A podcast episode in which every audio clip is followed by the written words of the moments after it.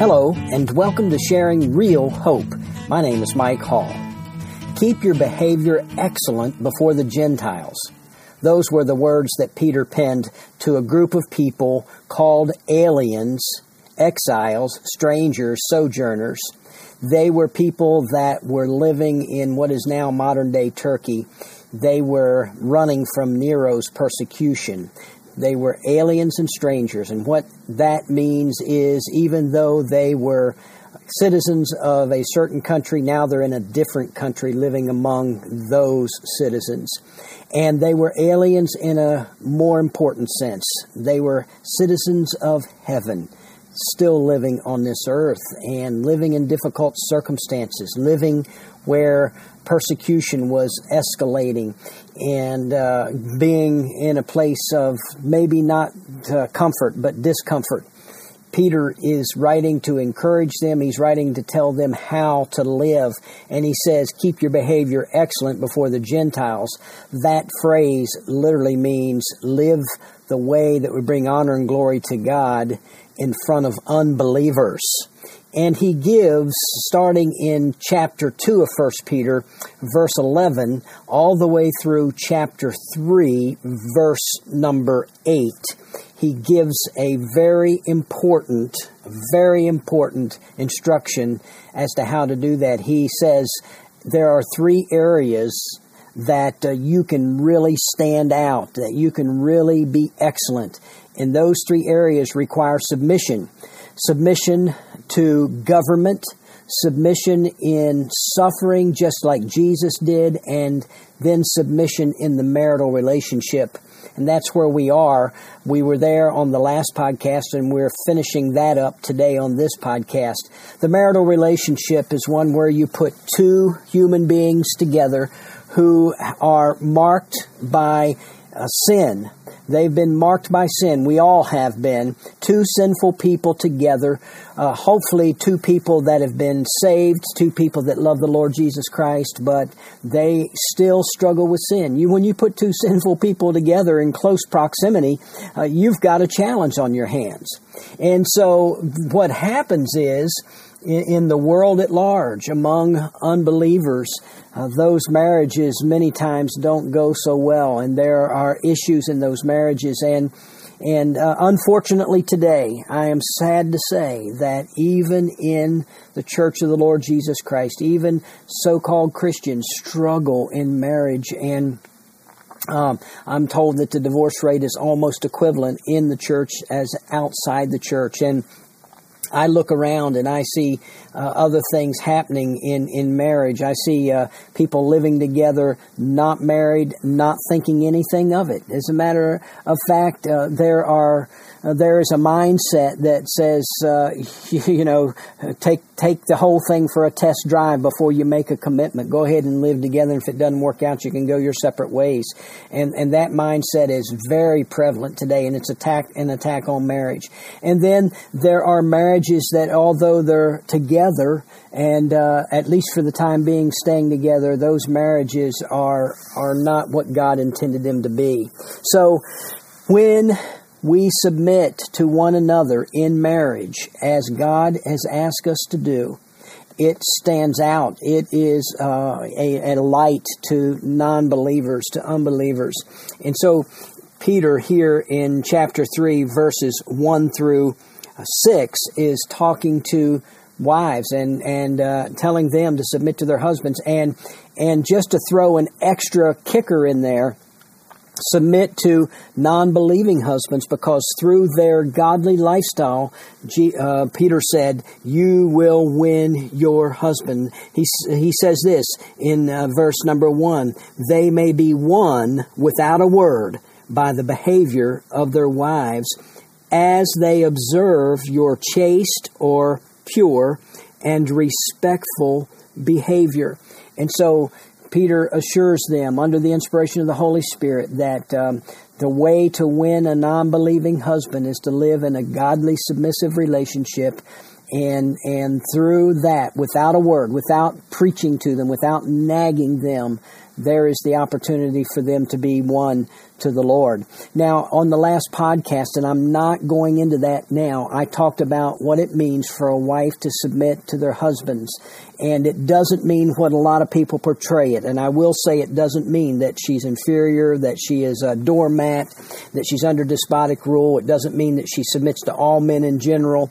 Uh, but she submits to his leadership, to his headship and and that is very important. And as I said on the last podcast, there are numerous examples in the Word of God of godly women who were sharp women. For example, Proverbs 31, the Proverbs 31 woman was a businesswoman at home and she had a charge over a staff at, at, at her home and she was an, a woman of excellence and God is sending a message there in that. And there are n- numerous other examples in Scripture where God used women. And so uh, there is a very clear verse in Galatians chapter 3, verse 28, where he says there's no difference. There's neither male nor female. There's neither Jew nor Greek. We are all one in Jesus Christ. And so that is an extremely important thing that we, we need to keep in mind as I closed the um, as I closed the podcast out last time, running out of time, um, I failed to mention. I wanted to to say that godly women, through their godly lifestyle, putting a priority emphasis on the inner life above the outer woman, is is what uh, will attract the attention of an unsaved husband and will uh, get his uh, spiritual curiosity up and, and possibly him come to the Lord Jesus Christ. That's what this means when it says your adornment must not be merely external, braiding the hair and wearing gold jewelry or putting on dresses, but let it be the hidden person of the heart with the imperishable quality of a gentle, quiet spirit, which is precious in the sight of God. And so the idea there is, uh, ladies, Focus on your inner life. Focus on growing in Christ. Focus on being that godly woman. Be adorned with godly character qualities. It is not saying don't take care of the outer appearance. Of course, you're going to do that. Go ahead and, and do what it takes to, to, uh, to be attractive and so on. That that is uh, that that's okay, but don't make that your first priority. Uh, make that a priority behind the greater priority of being a beautiful woman inside before Almighty God, and it radiates outward outwardly for sure. Well, verse 7 begins with a word to the husbands, and it says, You husbands, in the same way, Live with your wives in an understanding way as with someone weaker, since she is a woman, and show her honor as a fellow heir of the grace of life, so that your prayers will not be hindered. And so here, uh, the Apostle Peter is now turning to the husband, and he's saying, Husband, in the same way. What does he mean by that? Just the same way as I told the wives to submit to their unbelieving husbands, I am now telling the husbands to submit submit to their unbelieving wives. And of course, that would go also to believers as well. What we're talking about here is mutual submission. Again, the world and many in the church twist this concept and they, they, uh, they go against it and because they don't understand it very clear in the Word of God. If you go back to Ephesians chapter 5, uh, verse uh, 18 says that we are not to be drunk with wine, but we are to be filled with the Spirit, controlled by the Spirit. And it goes on to give some characteristics of that. And when you, you come down to Ephesians chapter 5, around verse uh, 21, it begins to talk about submission and tells the wives to submit, and then it tells the husbands to do the same thing. It is a matter of mutual submission that can only happen under the direction, leadership, control, filling of the Holy Spirit. Mutual submission is what this is all about. So it's not a matter of wives submit to the husband who is the almighty uh, uh, leader in the home, but it's rather husbands submit to your wives in an understanding way, it says. Live with your wives in an understanding way. What does that mean? Well, Without a doubt, it means you need to be a student of your wife. We need to be students of, of, of, the wife. We need to understand what their needs are. We need to understand what their strengths are, what their vulnerabilities are, and become godly servants of our wives. Serve them, uh, care for them. You know, um, in back in Ephesians chapter five, husbands love your wives as Christ loved the church and gave Himself up for the church.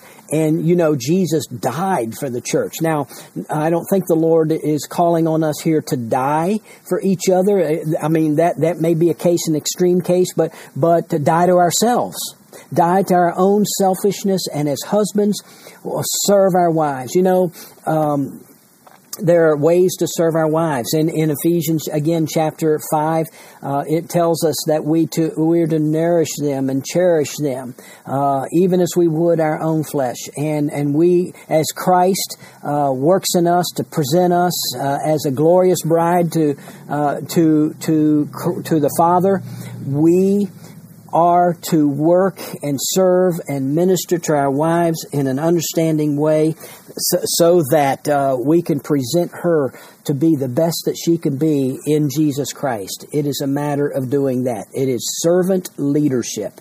Servant leadership by example. Live with them in an understanding way as with someone weaker since she is a woman. Now, uh, again, somebody's going to twist that. Uh, what it simply means is in general, in general, women tend to be weaker physically.